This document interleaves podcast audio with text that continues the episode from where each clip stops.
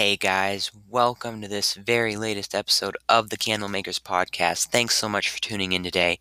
As always, I'm Chandler, and today we're going to be diving right in. We're going to be discussing prayer, specifically Nehemiah chapter 1. So if you want to pause, get a Bible, follow along, you can do that now. If not, that's perfectly fine too. I'll be reading the chapter here. It's not too long. Um, but yeah, let's dive right in. So, Nehemiah chapter 1 says, The words of Nehemiah, son of Hacaliah. During the month of Kislev in the twentieth year, when I was in the fortress city of Susa, Hanani, one of my brothers, arrived with men from Judah, and I questioned them about Jerusalem and the Jewish remnant that had survived the exile. They said to me, The remnant in the province who survived the exile are in great trouble and disgrace. Jerusalem's wall has been broken down and its gates have been burned. When I heard these words, I sat down and wept.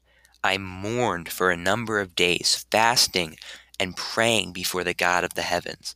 I said, Lord, the God of the heavens, the great and awe inspiring God who keeps his gracious covenant with those who love him and keep his commands, let your eyes be open and your ears be attentive to hear your servant's prayer that I now pray to you day and night for your servants, the Israelites. I confess the sins we have committed against you. Both I and my father's family have sinned. We have acted corruptly towards you and have not kept the commands, statutes, and ordinances you gave your servant Moses. Please remember what you commanded your servant Moses. If you are unfaithful, I will scatter you among the peoples.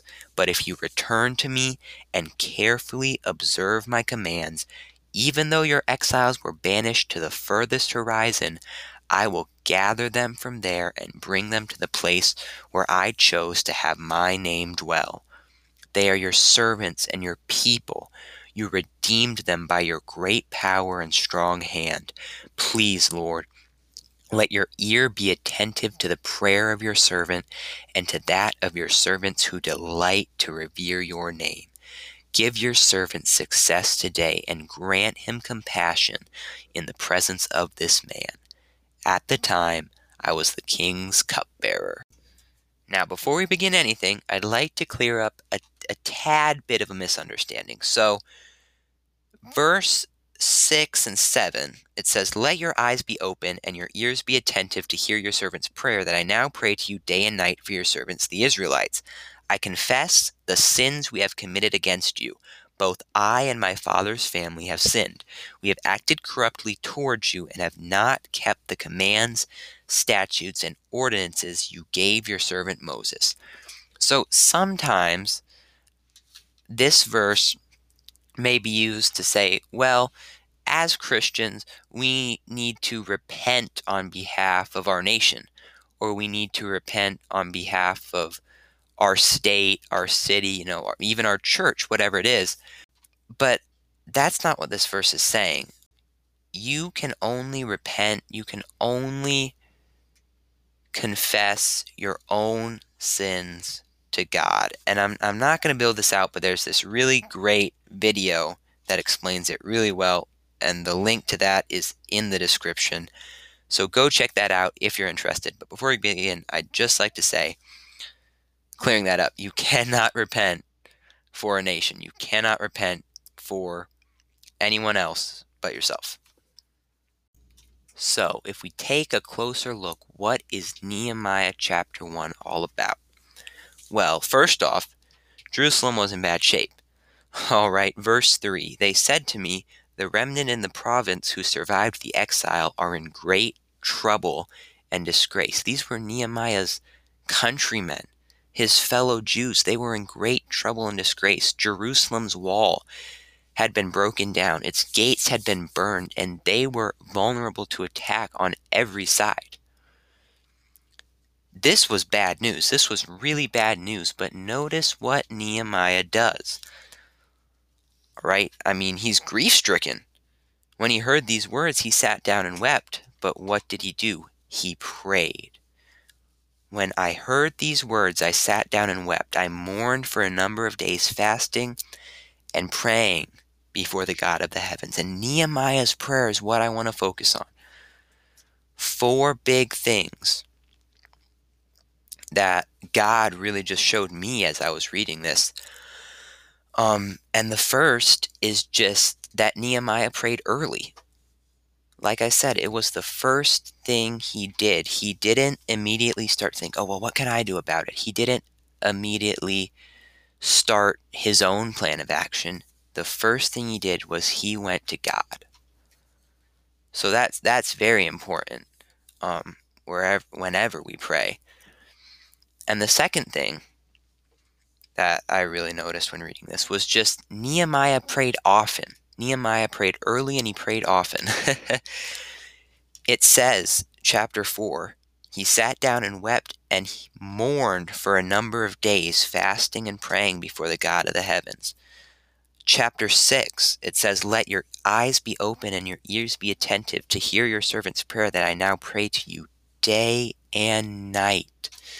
Nehemiah did not let up this issue of the wall, this issue of Jerusalem being in great trouble and disgrace. He truly cared about it, right? It was it wasn't a one and done. Hey God, could you fix Jerusalem? Thanks, kind of deal. It was every morning, every night, whenever Nehemiah prayed, he was praying for this thing. And so when we pray for things, we ought to pray often. Pray early and pray often. The third thing, and this was the biggest for me, I thought this was just the coolest, but the third thing that we learned from Nehemiah's prayer is that our prayer always ought to begin with praise. Listen to how Nehemiah's prayer in verse 5 begins I said, Lord, the God of the heavens, the great and awe inspiring God who keeps his gracious covenant with those who love him and keep his commands. Nehemiah was distraught. He was grief stricken. He was weeping for Jerusalem, and yet he still came to God and began by saying, God, you are awesome. You are above it all. And I, am gonna I'm gonna trust you. I'm gonna trust that you will keep your gracious covenant. And the last thing, the last thing that I learned about Nehemiah's prayer is that it was reverent. If you look closer to the end, verse 8, please remember what you commanded your servant Moses. Verse 11 Please, Lord, let your ear be attentive to the prayer of your servant and to that of your servants who delight to revere your name. Give your servant success today and grant him compassion in the presence of this man. Yes, Nehemiah was asking God for help, and we whenever we pray, we need to approach God's throne of grace with confidence, knowing that we will find grace to help us in our time of need. But Nehemiah was still reverent and he still he started by worshiping. He knew that our God is the God of the universe. He he wasn't rude, he wasn't he wasn't disrespectful in any way. He was real. He was raw, that's for sure. We can come to God with anything our true feelings, you know, no matter what we are with if we're angry at God, we can tell him that.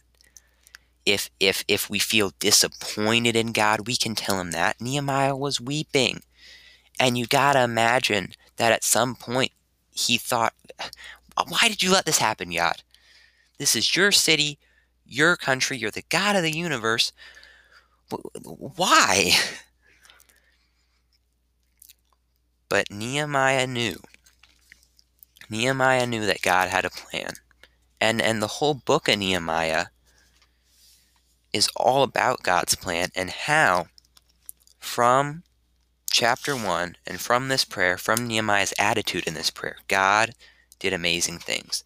And and so that's that's really what, just what I want to end on is that Nehemiah is a book about leadership, right? Nehemiah is all about how Nehemiah led the Israelites to rebuild the wall. And it and it has tons and tons of great lessons for being a leader today. But it all starts